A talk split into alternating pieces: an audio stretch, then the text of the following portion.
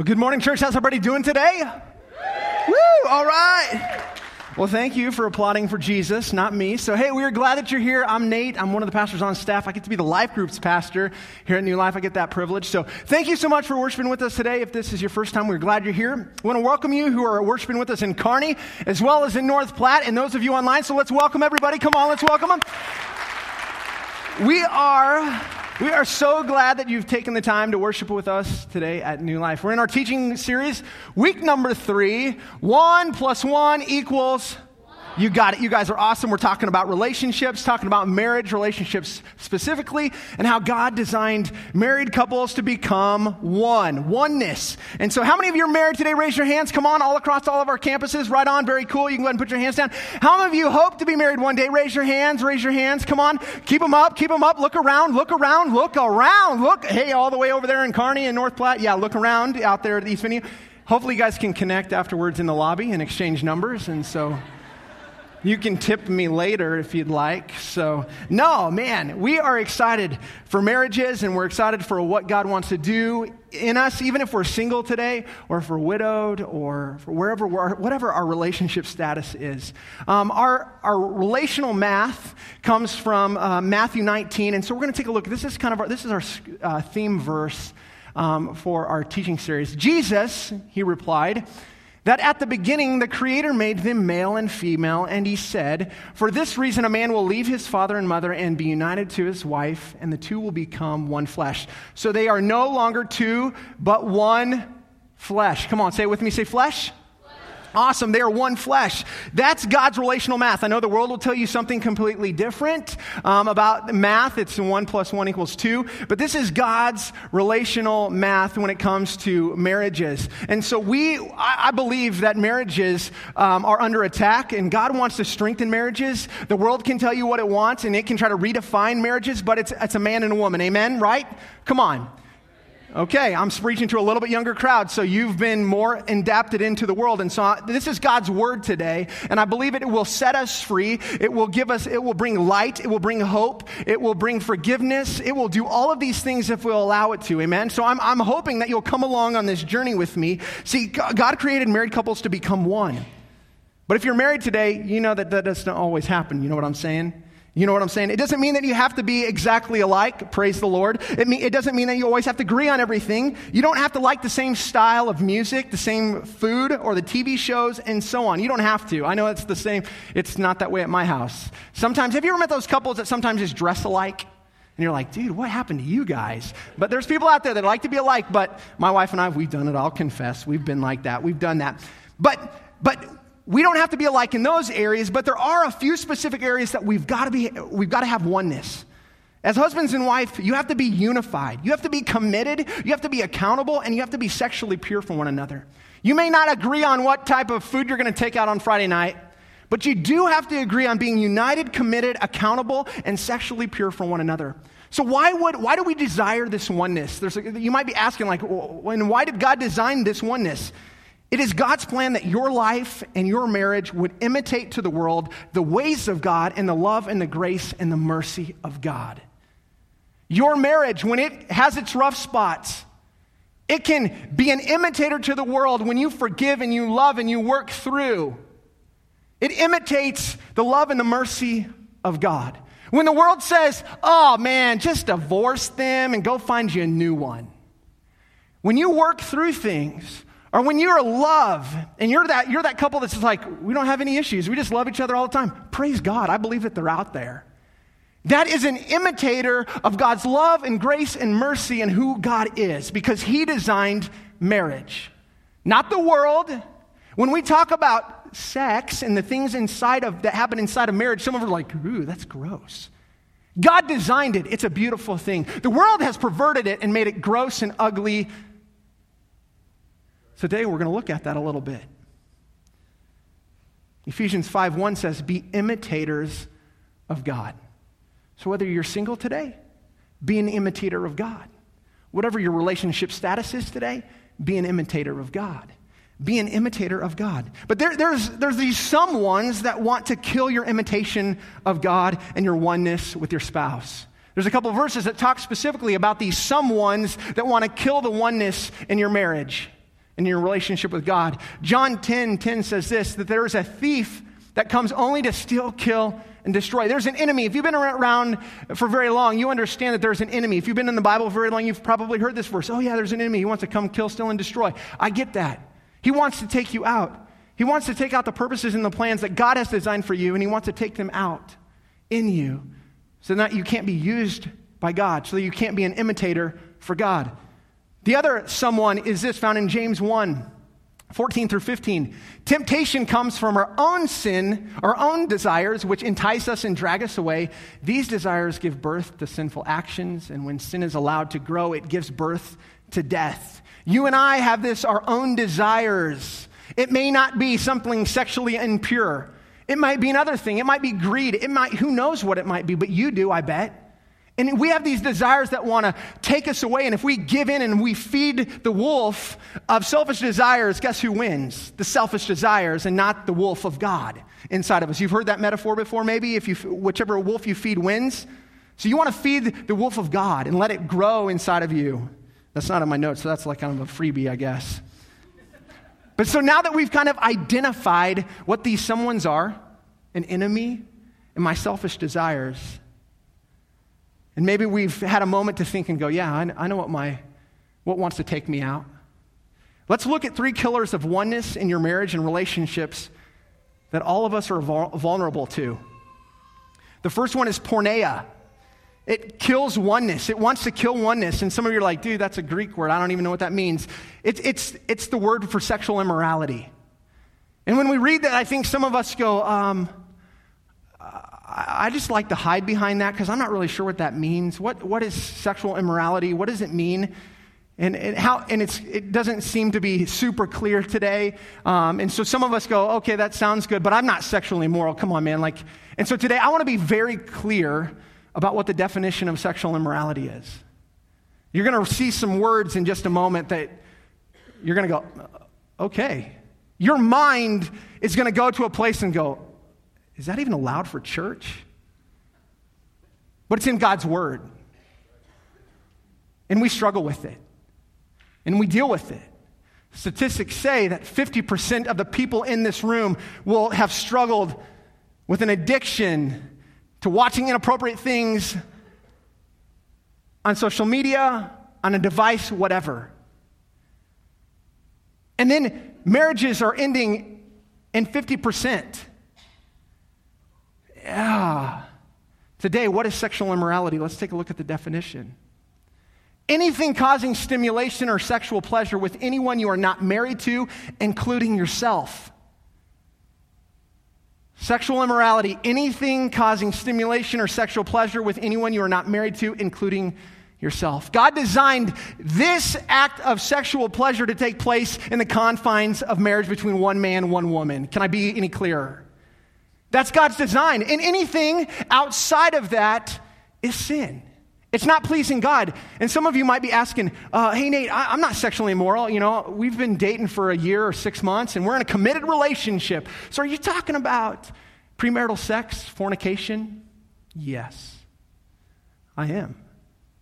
That's not God's design for sex outside of marriage. It's designed inside of the confines of a union between you and God and that person. It's there's safety there.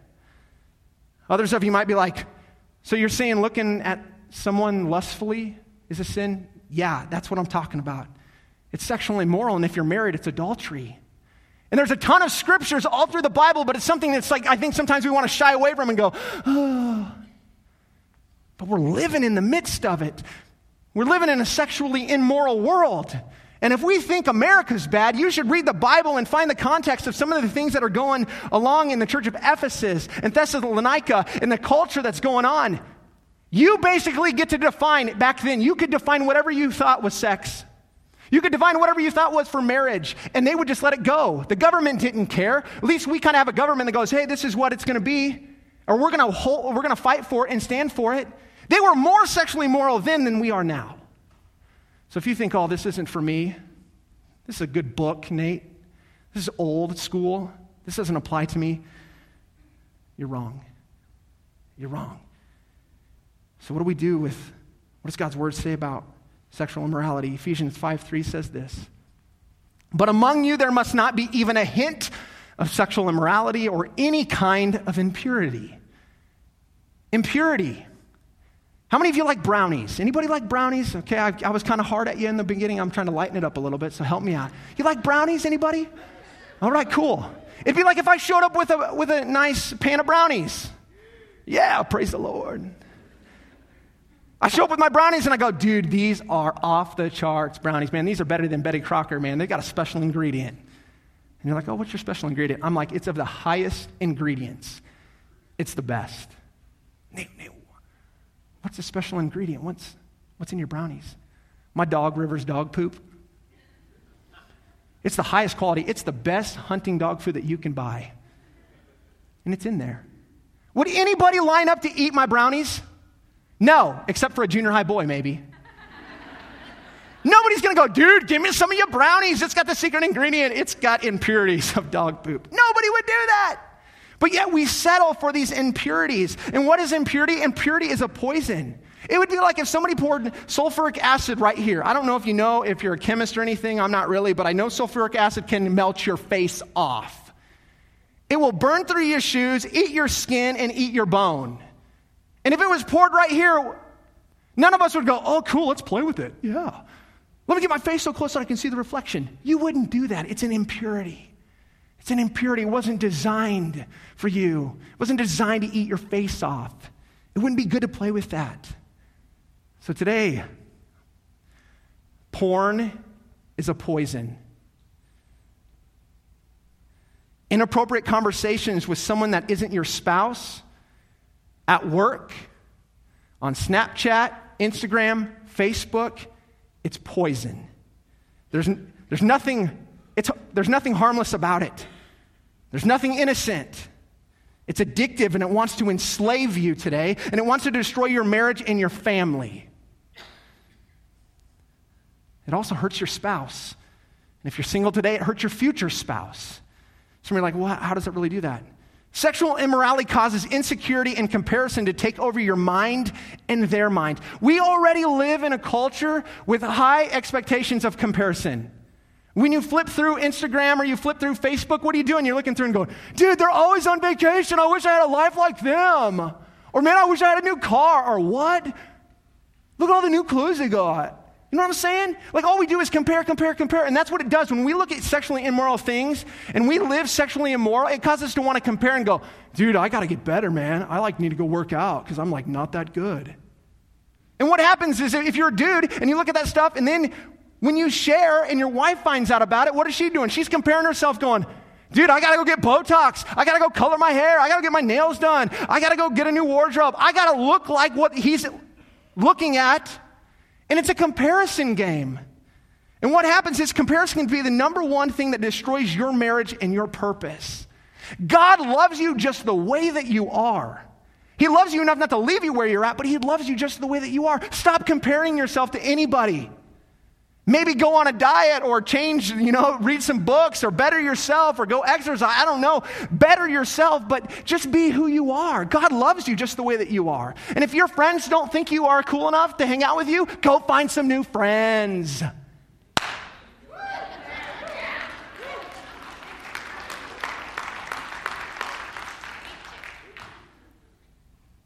It's okay. There's a Seven billion people on this earth. They don't, these three people in Kearney don't like you, get over it.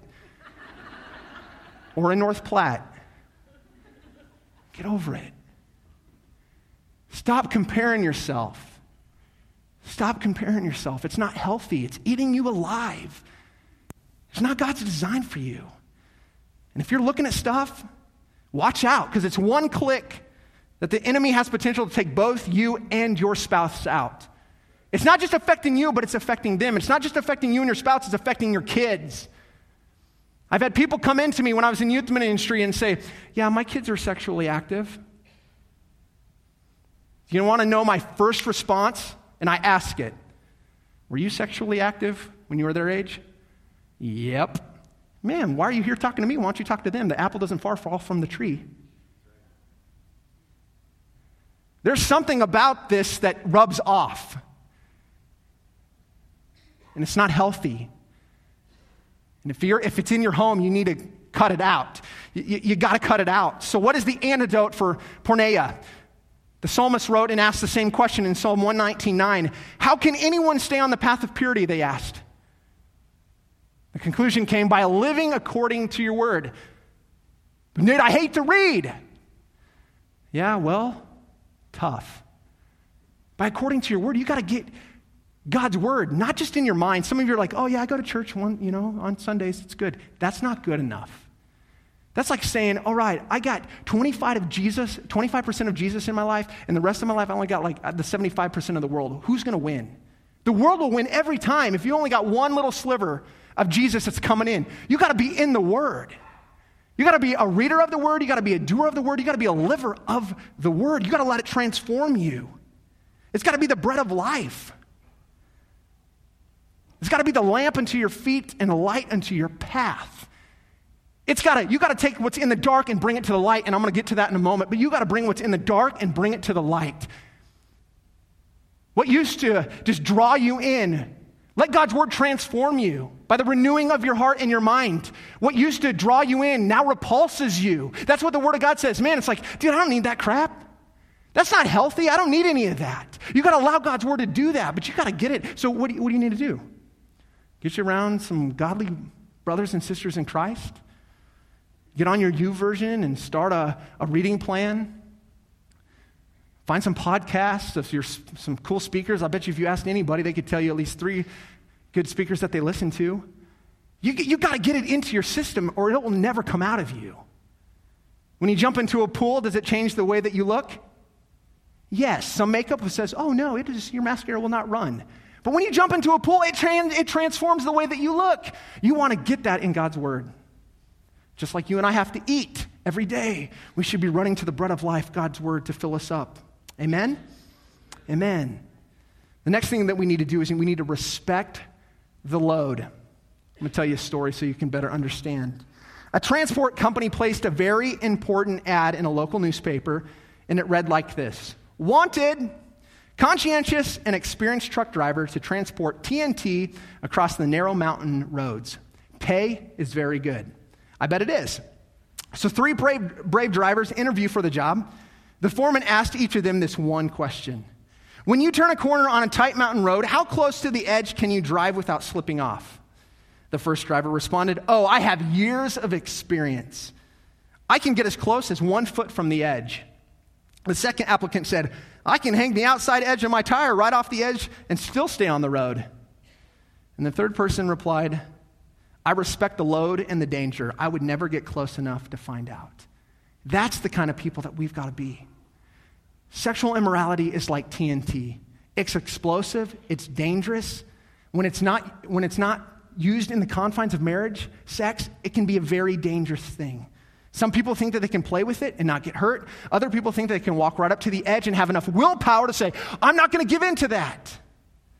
And some people think they can handle the explosion. But I want to encourage you if you think that like that, the Bible says that you're a person who lacks common sense and wisdom. Don't be that person. Don't be that person. Scriptures say that we need to flee from sexual immorality. You need to run from it. You got to run from it. You got to set boundaries around it and be like, dude, I'm not getting close to that. That's the edge. I don't want to fall off and die. One look can derail everything. So maybe you need accountability in, in your life. And let me just tell you, this is not just a guy thing, this is a girl thing too. This is a humanity thing. So many times I think that we go, oh, that's dudes. It's all dudes. It's not on dudes, it's on women too. Women struggle with this. So I want to give you a, a, a cool uh, way that you can help prevent looking at things that you shouldn't be looking at. It's called this, it's, an, it's an app, it's called X3 Watch. It costs a little bit amount of money. A little bit of money that you invest can save your, save your marriage, can save your life, can prevent you, prevent you from disaster down the road. So you can go to their website, you can purchase it, you can put it on their phone. What you do is you find an accountability partner or a couple accountability partners. And what you do is you, you shut off Safari, you do all your search engine through X3 Watch. And what it does is it sends an email to your, to your accountability partner. So if you're looking at things that are inappropriate, it'll send them an immediate email and say, hey, you, want to talk, you might want to talk to them. or you definitely want to talk to them. It's an accountability. Nobody wants to have that conversation. Some of you are going, dude, I don't need that. I'm, I'm, dude, I'm strong enough. I got it. I can take care of it. I'll fix it. Don't worry about it. No. You're not that good. Why in the world would you try to resist the temptation in the future that you have the power to eliminate today? Well, I'll resist it tomorrow. You can eliminate it right here, right now. Will you draw the line in the sand and go, you know what? I, I need that. Maybe you don't even need that, but it, how cool would it be if you went to your spouse and say, hey, I think we should maybe get that so we can keep each other accountable? That brings oneness into your relationship. I guarantee you, he or she will go, man, that's cool. Yeah, let's do that. There's oneness that takes place. You're inviting them in. You're going, you know what? Nothing's going to hide in the dark. Nothing's going to hide, hide in the dark. Another thing I would encourage you to do is fast. Fast from social media, whether you struggle with this or not. I would encourage you to fast from social media or technology. Some of you are like, Nate, I don't know what fasting is. Fasting is this it's setting aside the time that you would normally be on the device Instagram, Facebook, Snapchat. You set aside that time instead of being on that, and you spend time with God, whether in His Word, in time of worship. It purifies you, it helps to purify your spirit and your mind.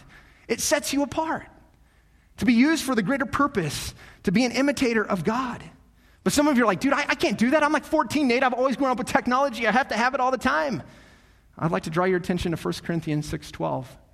The same issue, not with social media, was going on, but the people were saying, I have the right to do anything. Some of you are saying, I have the right to do anything. And I would say, yep, you're right. And Paul said, but not everything is beneficial. I have the right to do anything, they came back and said. But he said to them, But I will not be mastered by anything.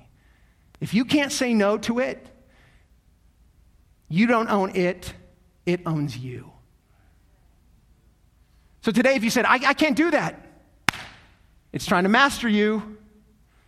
It's trying to master you. And I don't want to be mastered by anything. I don't want to be mastered by caffeine, pornography, overeating, over exercising, greed, money, whatever it is. I don't want to be mastered. I only want to be mastered by the Lord Jesus. Anybody else there?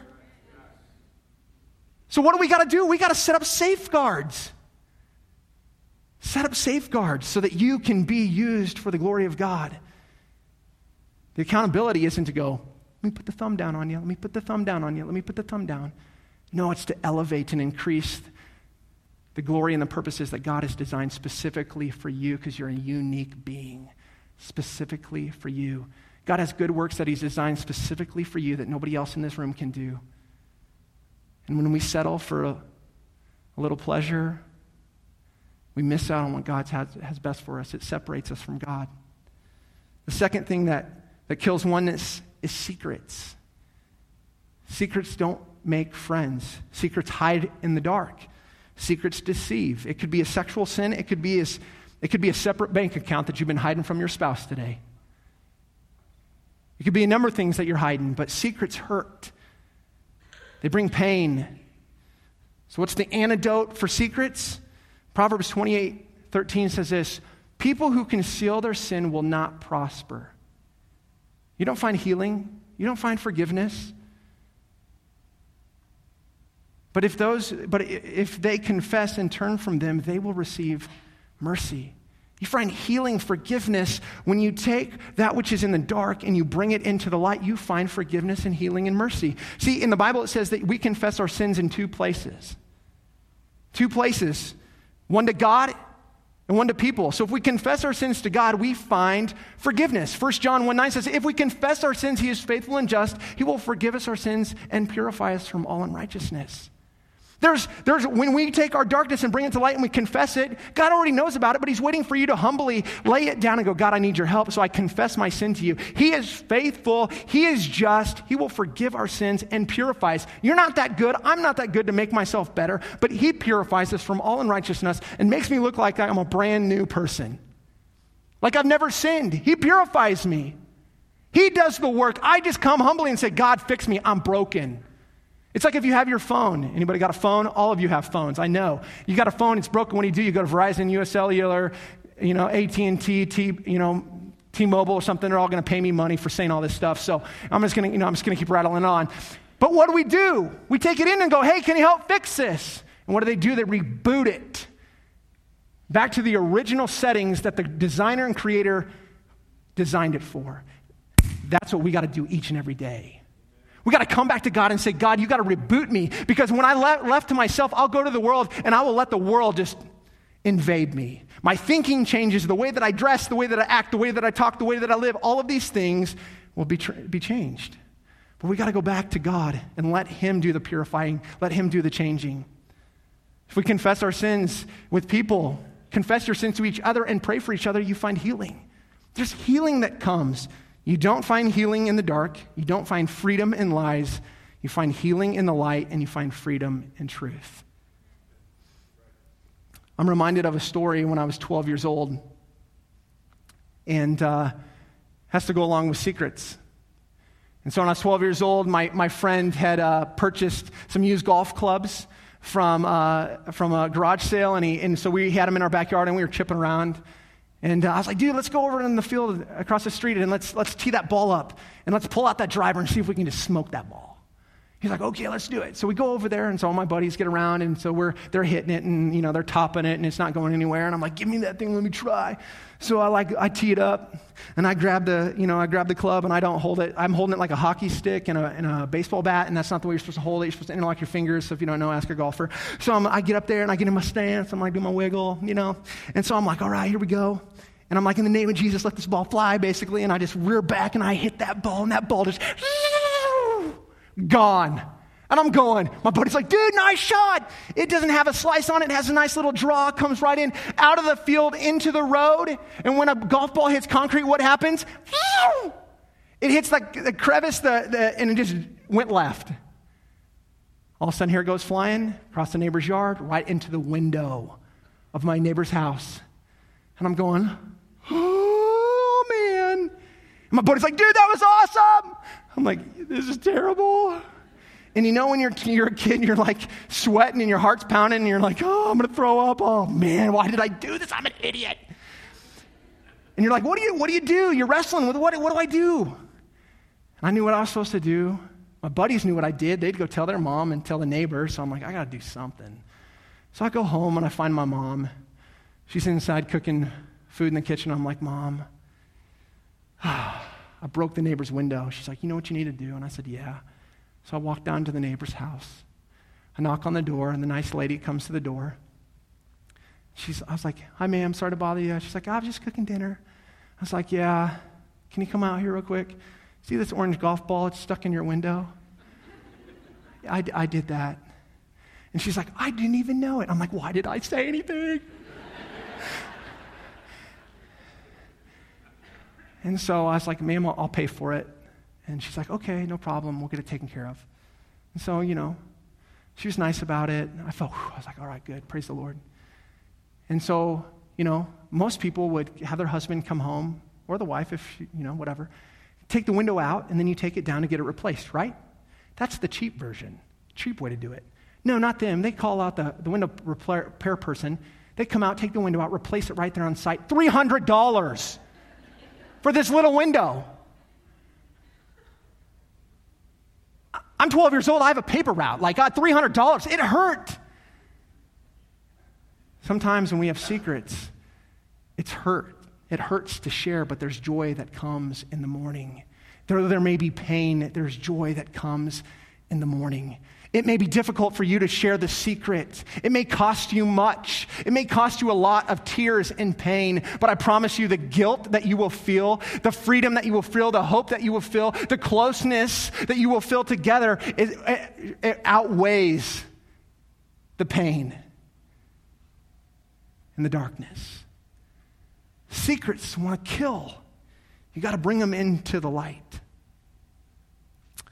So this week, I, I can't get up and preach to you guys about secrets. Not going to do it, not the way that I live my life. So this week, I call my wife and we, I take her out to dinner. And we go out to dinner. And I start pouring out my heart and said, Here's some secrets.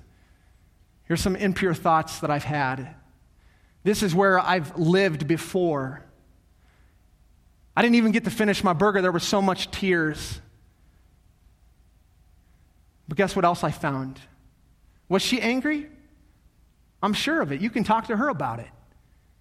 Was she frustrated? Probably. Did she know? No.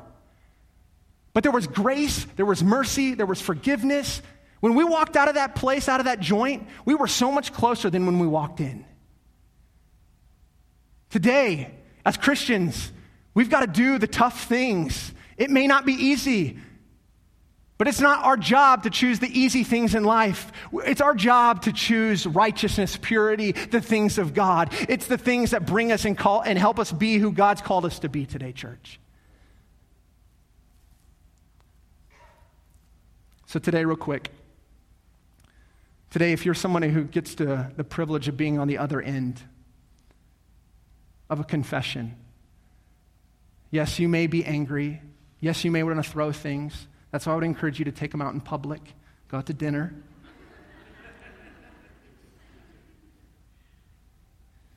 yes, you may want to say, How dare you? But I want to encourage you don't make a snarl. Be slow to speak and quick to listen. Listen to them. They're saying, Hey, I need some help. I need your help. I don't, I don't want us to be divided any longer. I want oneness. Yes, there may be some consequences. I get that. But don't overreact. Just respond out of the love and the grace and the mercy. That's my prayer for you, that you would respond out of love and grace and mercy as much as God has given you, that you would give back to your spouse today. I'm not saying you have to understand and get it all together. That will come. But just receive it and, and say thank you. And then figure out how to work it out together. The third thing, I'm over time, the third thing today apathy kills oneness.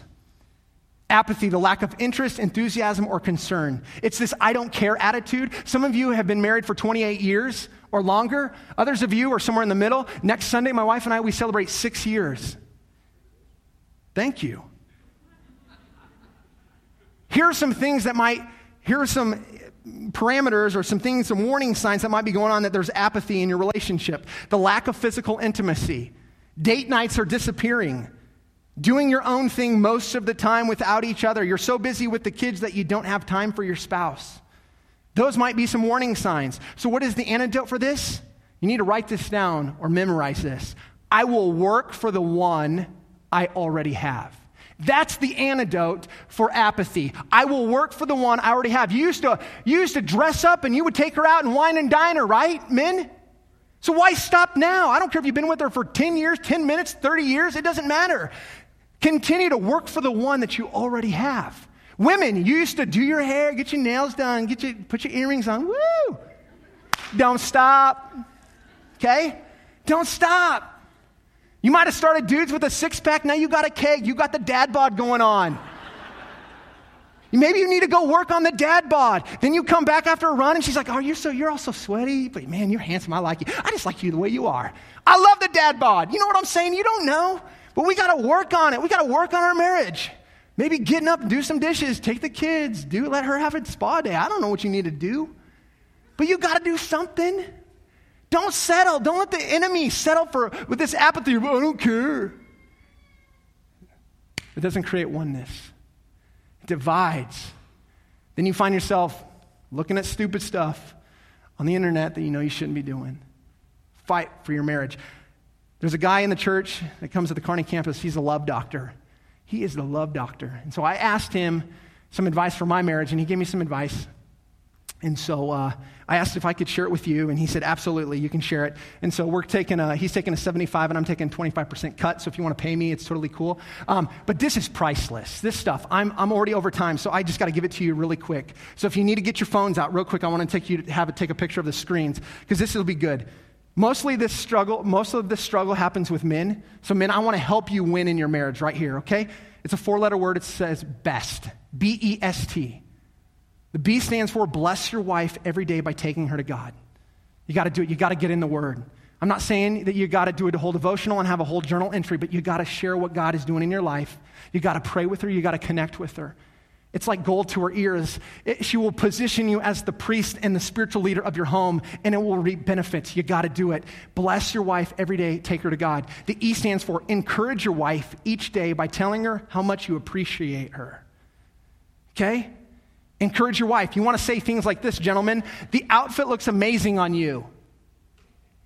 Honey, thanks for how hard you work at mothering our kids or working on your education, education or keeping our house together.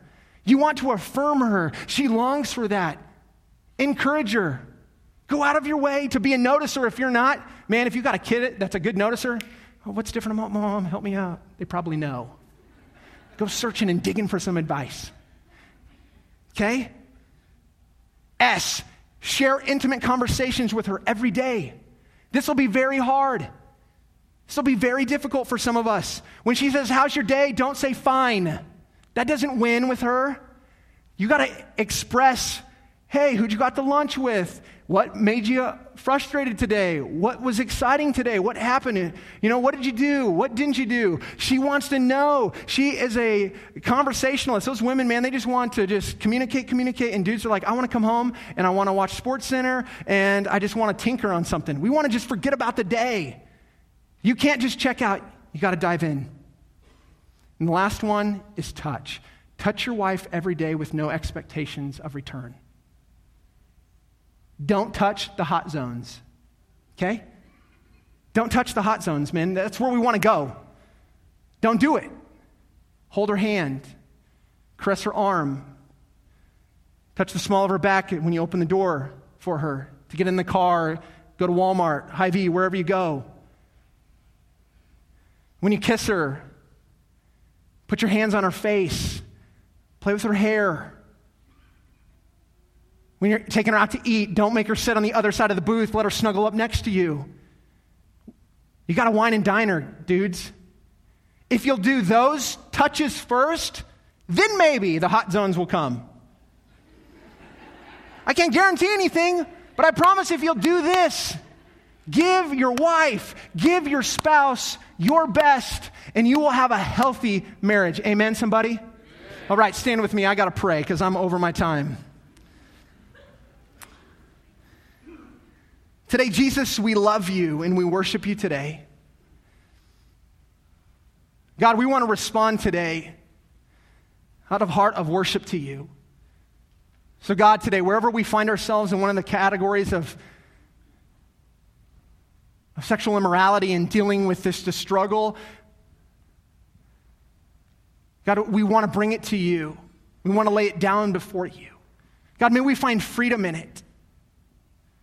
May we find freedom in you alone. So, God, today I pray that we would just be hearers of the words, but we would be doers of the word today.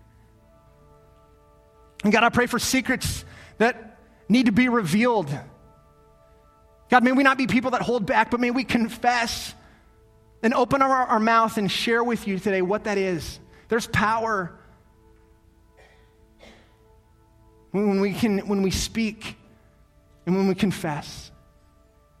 God, today, if there's young people that are in here, God, I, I pray for purity over them. God, may they be drawn to you. May they be drawn to purity. So, Lord, bless them. God, we want to be more like you today. We want to be imitators of Christ Jesus. We love you today. We worship you today. And all God's people said, Amen. Let's worship him today, church.